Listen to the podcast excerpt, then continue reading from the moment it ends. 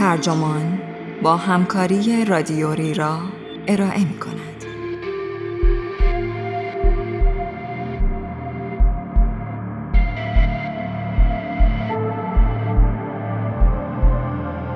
فساد همیشه در شبکه رشد می کند.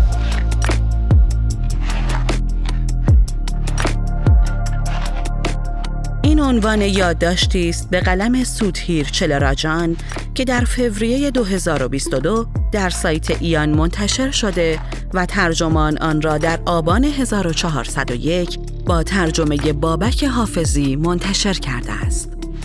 من رفیع پوستی هستم.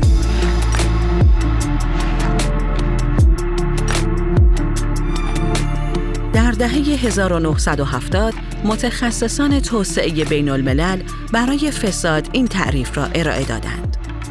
سوء استفاده از قدرت دولتی برای منافع شخصی از دید علوم سیاسی و مدل سازان اقتصادی توجه به این نکته چارچوبی مشخص می کند برای توصیف موقعیت های سازمانی که مقامات دولتی را ترغیب می کند تا در کنار ارائه خدمت به مردم نوعی درآمد جانبی برای خودشان دست و پا کنند.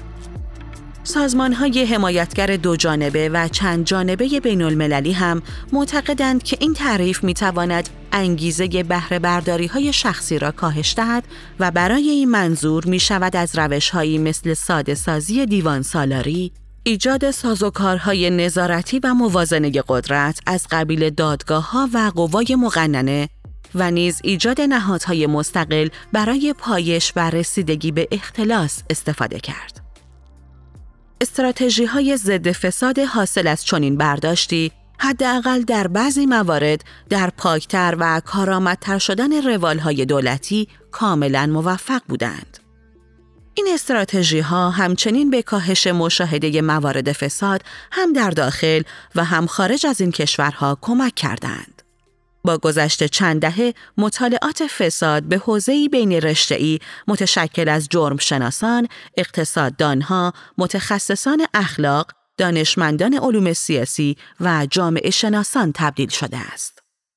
حالا پژوهشگران اطلاعات زیادی دارند درباره شرایطی که موجب می شود کارکنان دولتی درگیر تراکنش های غیرقانونی شوند و اینکه چه چیزی باعث می شود آنها وظایفی را که به عنوان مقامات دولتی بر عهدهشان گذاشته شده نادیده بگیرند. یا به عبارتی همان مسئله کلاسیک کارفرما کارگزار. پژوهشگران در این مدت درسهای مهمی آموختند درباره استراتژی هایی که کارتل های کارمندان دولت و صاحبان منافع مالی خاص با استفاده از آنها برنامه های دولتی را تغییر شکل داده و جریان پول را به سمت خودشان هدایت می کنند. مهمترین که آنها دریافتند که وقتی احزاب سیاسی قوانین تأمین مالی کمپین های انتخاباتی تبلیغ کننده ها و رسانه ها و همچنین سایر بازیگران از جمله صنایع قانونی و غیرقانونی اسلحه سازی و شرکت های بزرگ نفتی در پس پرده دست به دست هم می دهند و به منافع عمومی خیانت می کنند چطور باعث تقویت این استراتژی ها می شوند. با در نظر گرفتن طیف فرایندهای اجتماعی و فعالیت‌های تشکیل دهنده فساد، بهتر است آنها را بر اساس مقیاسشان دستبندی کنیم. اصطلاح فساد خرد اشاره دارد به پرداختهای غیرقانونی به افرادی چون پلیس های حاضر در خیابان، نیروهای حفاظتی، کارمندان صدور گواهینامه و افرادی از این دست که همگی نقششان این است که اجازه ورود افراد به محدوده مشخصی را صادر یا از آن جلوگیری کنند. کسانی که در چنین جایگاههایی قرار دارند، دسترسی مردم به مراتب بالاتر سازمان را کنترل می کنند و یا به عنوان پل ارتباطی مسیر دستیابی افراد به خدمات عمومی را تعیین می کنند. مردم آسیای جنوبی و خاورمیانه برای این نوع پرداختها از اصطلاح زیرمیزی یا هدیه استفاده می کنند. گاهی برای جلوگیری از پرداخت جریمه سنگینتر از شما رشوه درخواست یا به شما رشوه پیشنهاد می شود. یا شخصی مبلغی را خارج از دفاتر رسمی به مسئولی پرداخت می کند تا کاری غیرقانونی مثل قاچاق کالایی ممنوعه انجام دهد. فساد خرد به دلایل مختلف در کشورهای ثروتمند به ندرت دیده می شود. از جمله به این خاطر که دستمزد مقامات سطح پایین دولتی به طور قابل ملاحظه‌ای بالاتر است، روالهای نظارتی و موازنه قدرت جدیتری وجود دارد و همچنین هر گونه نقض قوانین مدنی بروز خشم عموم مردم را در پی خواهد داشت. برای مثال در نظر بگیرید که یک دانمارکی اگر ببیند کسی در خط مخصوص دوچرخه سواری قدم می‌زند چقدر عصبانی خواهد شد و آن را مقایسه کنید با نگرش های چند لایه مردم به بیتفاوتی، اجتناب، خشونت و مراقبت از یکدیگر در خیابان شلوغی در یکی از شهرهای پاکستان یا نیجریه. انسانشناسان سیاسی معتقدند که فساد خوردی که در کف خیابان از مسئولان آسیایی و آفریقایی دیده می شود، گره خورده است با مجموعه کاملی از فساد که درجات مختلفی از قلدری و خشونت، حامی پروری، مذاکره و سازش را شامل می شود. علاوه بر آن، فساد خرد معمولاً با مفهومی همراه است که دانشمند علوم سیاسی ژان فرانسوا بایار آن را برونگرایی می نامد. فرایندهایی که طی آن تعداد کمی از مقامات محلی برای افزایش قدرت خود اقدام به برقراری روابط انحصاری با مقامات صاحب قدرت و ثروت در بیرون آن منطقه می کنند. وقتی فساد خورد در جامعه ای فراگیر می شود، معمولا خودش را به صورت پرداخت های درجه بندی شده در کل یک بخش یا سازمان دولتی نشان می دهد. اصطلاح فساد اداری برای اشاره به این نوع فساد استفاده می شود. شرایطی که در آن می توان پست های دولتی را با نرخهای ثابت و برای مدت محدود خرید یا فروخت و متصدیان این پست ها هم در مقابل سعی می کنند با گرفتن رشوه های خرد از مردم هزینه هایی را که برای خرید آن پست انجام داده اند جبران کنند. سازمان سیاسی موسوم به تامانی حال در نیویورک از اواخر قرن هجدهم تا اوایل قرن بیستم را می توان مثال تاریخی کاملی از فساد اداری دانست. در آن دوران سیستم پیچیده اما منظمی از حمایت سیاسی بین پیمانکاران، رؤسای شهر و بخشهای مختلف آن، قاضیها، نیروی پلیس و جرائم سازمان یافته شکل گرفته بود که نظم اجتماعی را به خوبی حفظ کرده بود تا اینکه اصلاحات مدنی و قانونی منجر به فروپاشی این سازمان شد. در دوران اوج قدرت تامانی حال، حلقه داخلی این سازمان و پیمانکاران تحت حمایت آن تقریباً بر تمام شعونات زندگی در نیویورک تأثیر گذار بود. مثال امروزی فساد دولتی را به بهترین شکل می توان در سازمانهای دولتی مشاهده کرد که تعداد قابل توجهی معمور در کف خیابان دارند. سازمانهایی مثل گمرک، اداره صدور گواهینامه وسایل نقلیه، مدیریت درآمد عراضی، پلیس و ادارات بهداشت عمومی. به ویژه در اقتصادهای نوظهور و کشورهای در حال توسعه، این کارها به صورت نوعی آزار و اخخازی سازمان یافته اجرا می شوند که اثرات دردناکی بر زندگی روزمره فقرا و محرومان جامعه می‌گذارند. برای مثال در یکی از ایالتهای جنوبی هند به نام تامیل نادو، پژوهشگران اخیرا الگویی از فساد پلیس را کشف کردهاند. به این شکل که پلیس نرخنامه درست کرده تا رشوهگیری برای خدمات مختلف را تسهیل کند. مثلا هزار روپیه حدود 13 دلار برای اینکه کارمند پلیس شکایت رسمی درباره یک اختلاف ملکی را ثبت کند. یا مبلغی تا 100 هزار روپیه برای اینکه بازرس پلیس حاضر شود رسیدگی به یک نزاع شهری را بپذیرد. به همین ترتیب نرخ‌های مشخصی برای بیمارستان‌های دولتی و مؤسسات آموزشی اعلام شده بود. البته راهان و اداره پست در هند تقریبا از زمان شروع به کارشان به دلایلی که هنوز در دست بررسی است از این نوع شکایت ها مبرا بودند. فساد کلان به نوع کاملا متفاوتی از فساد اشاره دارد. چیزی شبیه فساد اداری از نوع تامانی حال اما در مقیاس ملی یا حتی بین المللی که بازیگران اصلیش رژیم های سیاسی و شرکت های چند ملیتی هستند. آنها دست به یکی می کنند تا قوانین را به گونه تغییر دهند که حافظ منافع آنها در بالاترین سطح ممکن چه از لحاظ قواعد مالی و چه از لحاظ قواعد نمادین باشد. حتی ممکن است روی های اجتماعی به طور اساسی تغییر کنند تا این منافع را برای مدت طولانی تأمین کنند. در این مسیر الگوها و پیامدهای جدیدی شکل می گیرد که با ردگیری آن می توان فهمید که چگونه شبکه های انحصاری قدرت چنان ریشه می دوانند که در طولانی مدت و حتی پس از تغییر رژیم ها هم پابرجا می مانند. سیرایت میلز جامعه شناس در سال 1956 یکی از روشنترین تصاویر از فساد کلان در ایالات متحده را ارائه کرد. هرچند که در آن زمان اصطلاح فساد را به کار نبرد و از عبارت نخبگان قدرت برای توصیف آن استفاده کرد. شبکه فشرده ای از سیاستمداران، مدیران ارشد شرکتها، افسران ارشد نظامی و ارتباطات در هم تنیده آنها با پلیس، نیروهای مسلح و جرائم سازمان یافته با هدف حفظ نظم موجود از طریق اعمال خشونت. اعضای گروه نخبگان قدرت با تصدی پست های فرماندهی استراتژیک در ساختار اجتماعی کشور، ابزارهای تأثیرگذار قدرت و ثروت و شهرتی که از آن لذت می بردند را کنترل می کنند. آنها نه تنها میراثشان را به فرزندان بلافصلشان منتقل می کنند، بلکه نسبت به راه اندازی و تثبیت باشگاه های خصوصی متشکل از طبقات بالای اجتماعی هم آنچه از دستشان برمی آید انجام می دهند. این باشگاه ها از طرفی مانند حسارهایی در برابر مردم عادی عمل می کنند و از طرف دیگر از دید دیگران تحسین برانگیزند. و باعث می شوند تا مقامات سطوح پایینتر هم مشابه آن را برای خودشان ایجاد کنند.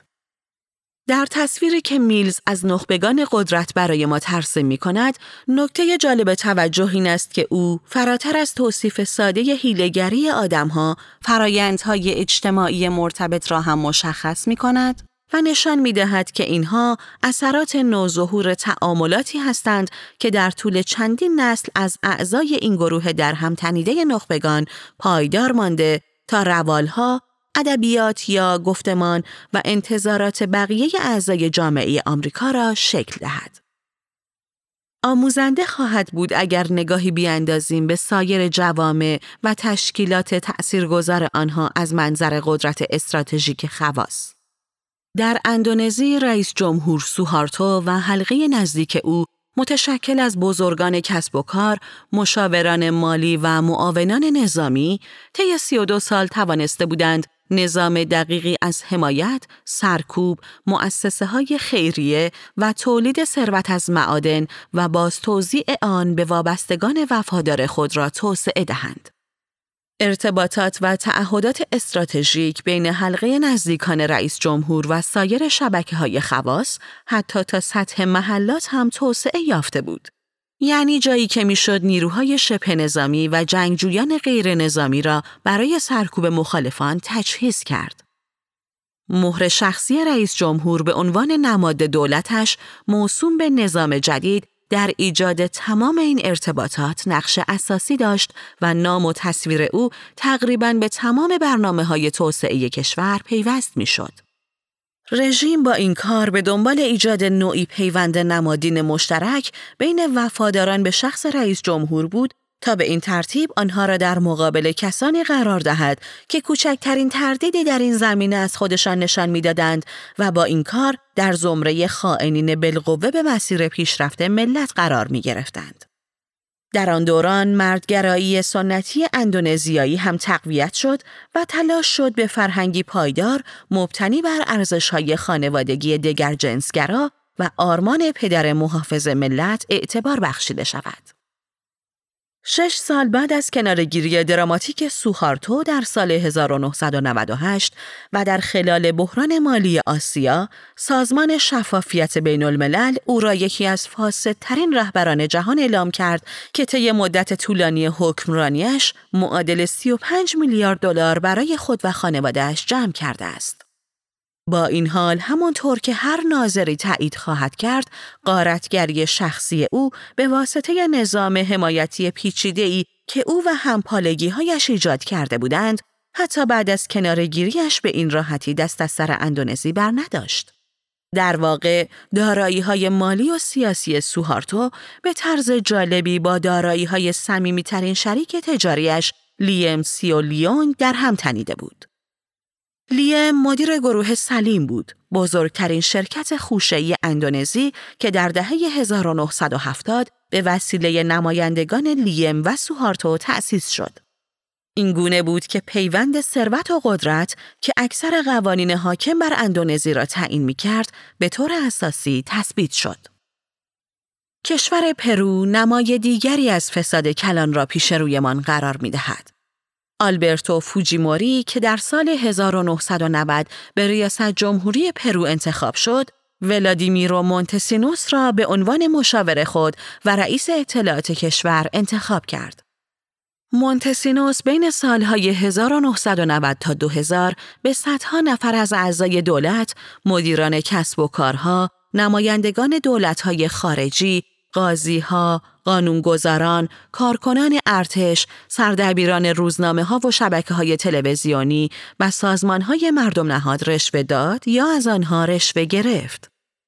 تنها دلیلی که ما حالا این حقیقت را می‌دانیم این است که او به طور مخفیانه تمام این داد و ها را در قالب ده ها هزار ویدئو ضبط کرده بود و چند نفر از قانونگذاران مخالف او یکی از این ویدئوها را به دست آوردند و آن را در یک کنفرانس خبری از تلویزیون پخش کردند. شبکه پیچیده مشتریانی که به مدت یک دهه به وسیله رژیم فوجیموری مدیریت می شدند، اطلاعات مهمی درباره فساد کلان به دست می دهد. آنچه در فساد کلان یا حتی فساد اداری با آن روبرو هستیم تنها یک تراکنش غیرقانونی بین دو نفر نیست بلکه موضوع اصلی درباره پیامدهای حالتی است که در آن صاحبان قدرت اقدام به ایجاد شبکه های غیر رسمی میان خودشان می کنند تا از طریق آن بتوانند معاملات پشت پرده خود را انجام دهند.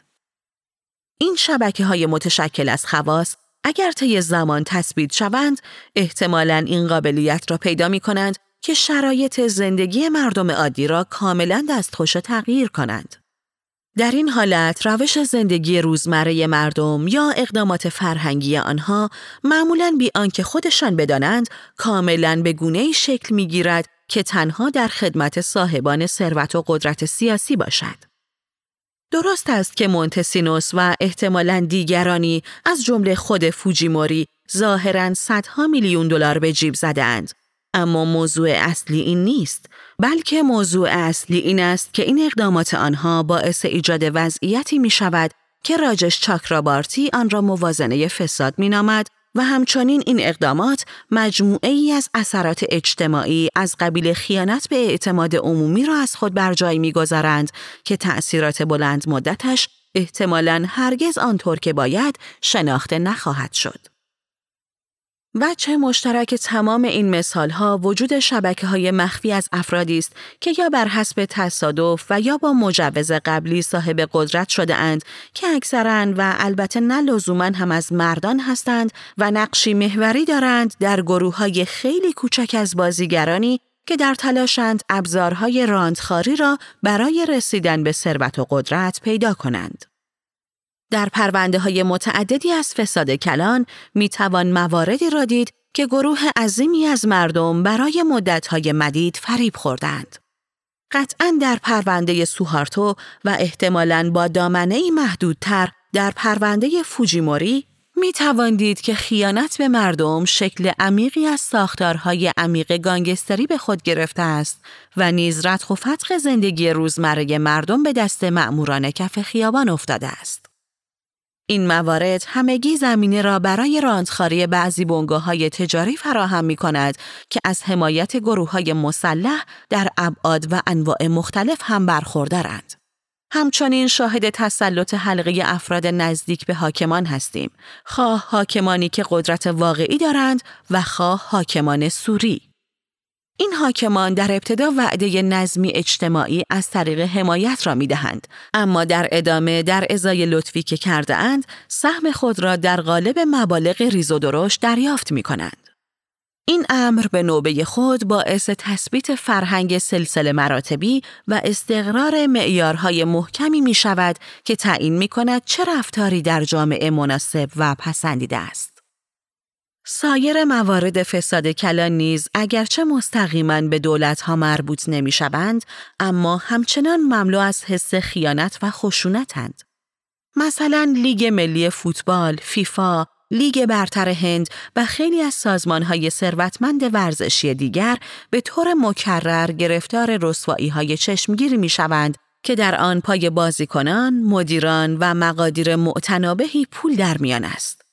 البته از قرار معلوم همیشه توانستند با ارائه نمایش های پرهیجان توجه مردم را از جنایاتشان منحرف کنند. وقتی سراغ مثال هایی می رویم که در آن شرکت های دارویی بزرگ و شرکت های شیمیایی به سختی تلاش می کنند تا ارزیابی فنی محصولاتشان را از لحاظ خطراتی که برای مردم دارد بازنویسی کنند، ظاهرا با نوعی ارتباط میان فساد با نظریه شبکه اجتماعی، مفاهیمی چون هژمونی و ایدئولوژی و حتی سیاست های فرهنگی روبرو هستیم. حالا که با مجموعه متنوعی از فساد از موارد صرفاً شبهدار گرفته تا موارد مطلقاً ظالمانه آشنا شدیم، تعریف رسمی فساد یعنی سوء استفاده از منصب دولتی برای منافع شخصی به طرز غریبی به نظرمان کمجان و نامناسب می آید. در حقیقت عبارت فساد تقریبا در تمام زبانها واژه‌ای کهن و نامطلوب است. کلماتی چون فساد در عربی، فوبای در چینی، براشتاچار در هندی، کرامپره در لاتین و اوشال در زبان تامیلی همگی معنای یکسانی دارند. انحطاط، تباهی و گندیدگی اجتماعی. عبارت چیزی در فلان کشور دچار فساد شده است از دیرباز باعث خجالت و سرفکندگی جمعی بوده است.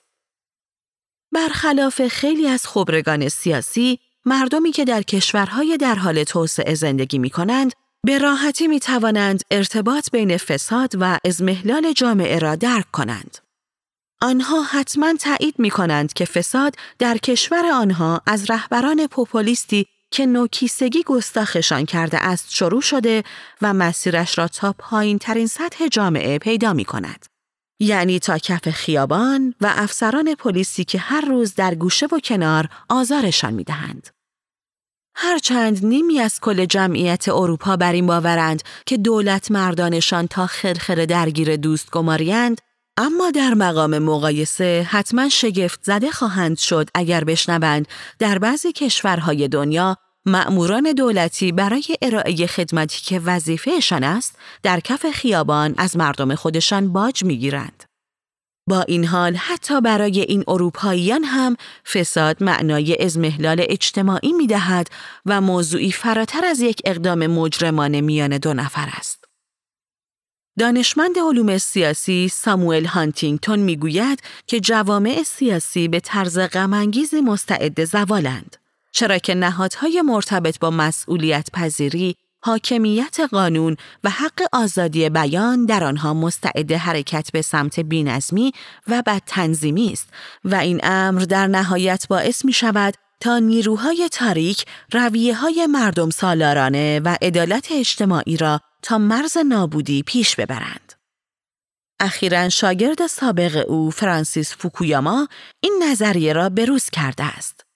فوکویاما اینطور استدلال می کند که حتی زمانی که نهادهای رسمی در اقتصادهای پیشرفته سعی در تقویت خودشان دارند، ممکن است آنقدر تحت تأثیر حاکمیت قانون قرار گیرند که فراموش شود از ابتدا این لابیگران ثروتمند بودند که در تعیین قوانین و ایجاد این درهای گردان دولتی مشارکت داشتند تا بتوانند نفوذ خود را حفظ کنند.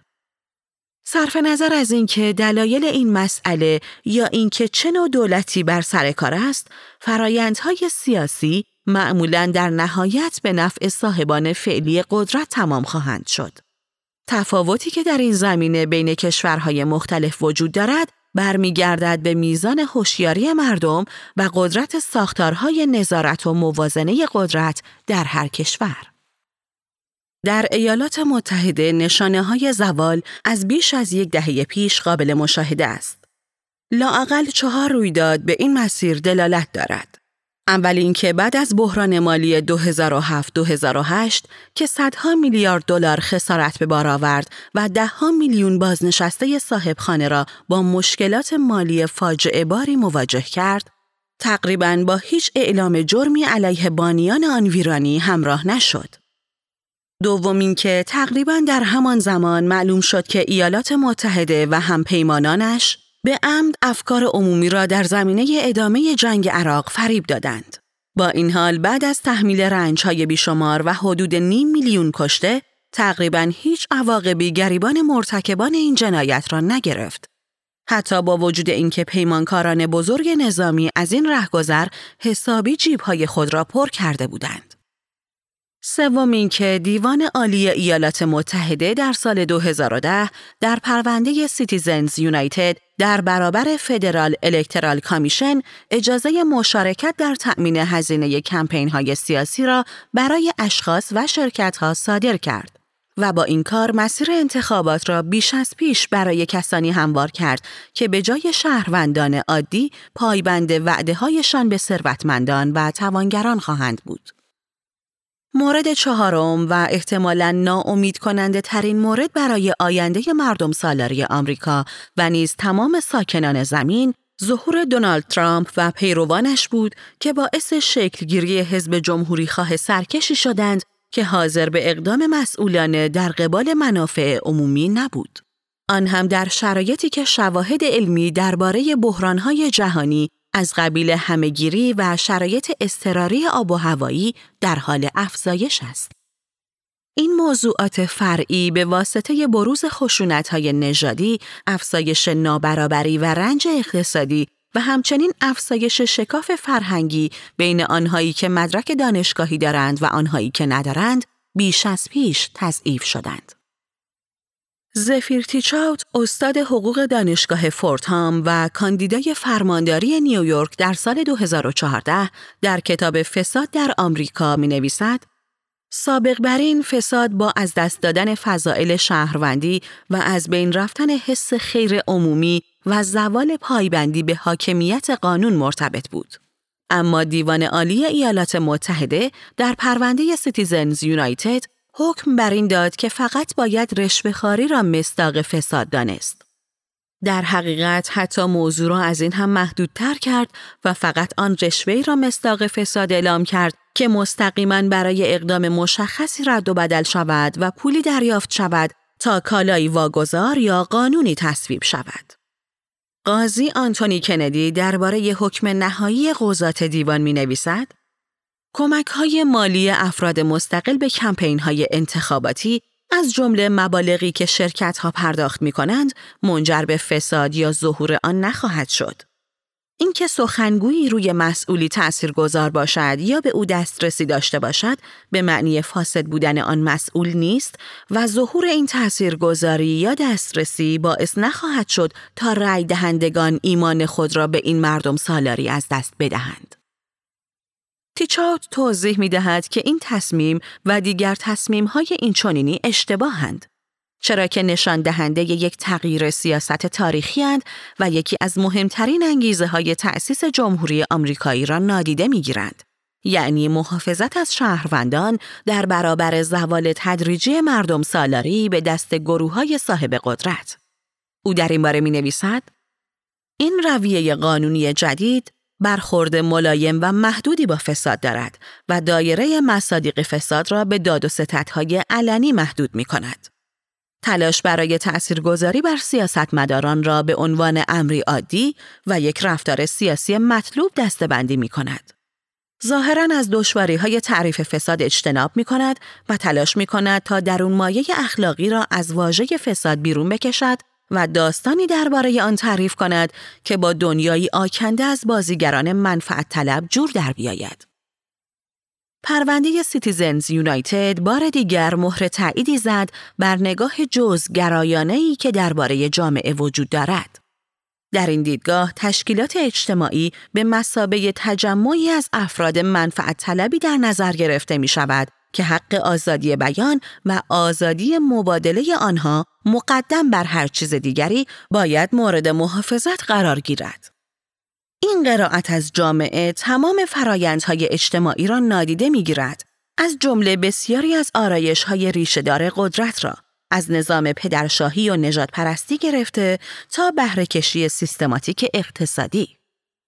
این دیدگاه همچنین انواع مختلف توجیههایی را که برای الگوهای حاصل از قدرت در طول نسلها ارائه می شود از بین می برد. این نگاه همچنین به راحتی با تفسیر مبتنی بر بازار از جهان منطبق می شود. تصویری که باستابی از یک سوگیری قدیمی در علم سیاست گذاری است. سوگیری که سعی دارد پدیده های اجتماعی را از طریق اقدامات مجزای فردی توضیح دهد و توجهی به نقش تاریخ نهادهای نوظهور و شبکه ها ندارد. اما اگر فقط بر رفتار ناسالم تعداد محدودی از افراد تمرکز کنیم، ممکن است نتوانیم فساد سیستماتیکی را که می‌تواند جامعه ای را به تباهی بکشاند ببینیم. یکی از روش های مفید برای مطالعه فساد کلان این است که آن را از منظر باندها یا شبکه های متشکل از خواص بررسی کنیم. یعنی گروه هایی که به نوعی مثل ریشه های انگلی در بخش های مختلف جامعه رسوخ کردند. هر باند فساد متشکل از تعدادی افراد دستیسگر است که از یک حلقه درونی محدود و حلقه بیرونی محافظان آنها تشکیل می شود. این افراد به طور مخفیانه عمل می کنند و از نفوذ اجتماعی بسیار بالا برخوردارند. باندهای فساد اشکال مختلفی دارند اما ویژگی مشترک همه آنها ایجاد و حفظ روابط در هم تنیده و متقابل با بازیگران اصلی جامعه است. در نتیجه این مدل حمایتی بعضی از افراد یاد می‌گیرند که چگونه از بزرگان محلی که احتمالاً به حلقه درونی باند متصلند استفاده کنند تا موقعیت بهتری برای خودشان دست و پا کنند. افراد دیگری هم هستند که سعی می کنند از گروه اول تقلید کنند اما همیشه موفق نمی شوند. دانشمند علوم سیاسی آلنا لدنیوا از واژه روسی بلات استفاده می کند تا گستردگی کاربرد این نوع شبکه های غیر رسمی و شخصی را در سراسر شوروی سابق توصیف کند. از این شبکه استفاده می کردن تا روال های رسمی و غیرقابل اتکا را به شیوه لطف متقابل دور بزنند. باندهای فساد حتی در حکومتهای مردم سالار هم وجود دارند و ممکن است متشکل از رهبران سیاسی منتخب باشند یا اینکه بر روی این افراد کنترل داشته باشند. وقتی اعضای اصلی باند فساد از سوی مردم انتخاب می شوند و به قدرت می رسند، نظام سیاسی به نوعی اولیگارشی یا توانگر سالاری تبدیل می شود. یکی از انواع امروزی باندهای فساد هیئت مدیره های شرکت های قدرتمند و بزرگند. البته که هیئت مدیره شرکت ها تابع قوانینی هستند اما همچنان در بسیاری مواقع اعضای غالب نقشی پنهانی و نامتناسب دارند در شکل دهی به منافع و اقدامات پایدار آن شرکت، کارکنان و مشتریانش و حتی حکومت. بارسترین مثال از این موضوع در دهه های اخیر مربوط می شود به انکار سیستماتیک شواهد علمی تغییرات آب و هوایی به دست لابیگران کاربلدی به نام شکاکان آب و هوا. از دهه 1980 به این طرف شرکت های شورون، اکسون موبیل و شل میلیون ها دلار را به سمت سازمان هایی سرازیر کردند که سراحتا برای به چالش کشیدن اجماع روزافزون دانشمندان درباره گرمایش زمین تأسیس شده بودند. با این حال دانشمندان این شرکت ها خیلی زود به این نتیجه رسیدند که انتشار کربن از سوختهای فسیلی و احتراق آنها در وسایل نقلیه و فرایندهای صنعتی به افزایش غلظت گازهای گلخانه‌ای در جو کمک می کند و به طرز غیرقابل انکاری باعث تغییرات آب و هوایی می شود. اما این کاسبان شک و تردید و شبکه های پرنفوذشان توانسته بودند به اندازه کافی در اذهان مردم و قانونگذاران درباره شواهد علمی تغییرات آب و هوا سردرگمی ایجاد کنند تا جلوی هر گونه اقدام معنیداری در این زمینه را بگیرند و در عین حال بی آنکه عواقبی دامنشان را بگیرد از سود سرشاری برخوردار شوند. انحطاط اجتماعی یا به عبارتی همان فساد ارتباط نزدیکی دارد با وجود گروه های کوچکی از افراد که پول های بادآورده به دست می آورند و شبکه هایی از افراد با لطف ها و تعهدات متقابل ایجاد می کنند تا قوانین مرتبط با رفتار برابر یا هر نوع قانون مبتنی بر انصافی را دور بزنند. به این ترتیب می توان فساد کلان را به عنوان تعداد زیادی سندروم اجتماعی در نظر گرفت که در آن قدرت شبکه خواص اقدام به تضعیف نظام اخلاقی جامعه می کند. پایدارترین شکل فساد کلان را می توان در قالب انحطاط اخلاقی جوامع در بلند مدت مشاهده کرد که با ویژگی های همراه است چون نابرابری شدید، وجود باندهای شبکه‌ای یا دار و دسته هایی که با هم متحد شدند تا از اقتدار قلمروشان محافظت کنند. الگوهای انتباقی فساد با گذشت زمان قوام پیدا می کنند.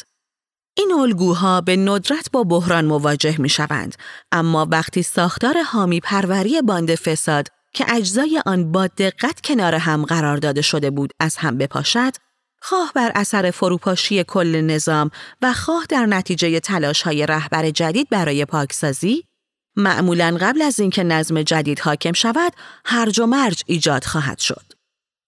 خسارات اجتماعی ناشی از این اتفاق احتمالا تنها زمانی آشکار می شوند که بیعدالتی در حق فقیرترین افراد جامعه تشدید شود و افراد بسیار ثروتمند و قدرتمند در کنار فسادشان درگیر اشکال افراطی خشونت شوند و یا در موارد نادر در شرایط کنارگیری اجتماعی و بیهنجاری حتی در میانه رونق اقتصادی و صلح نسبی سرزمینی هم این خسارات نمایان خواهند شد.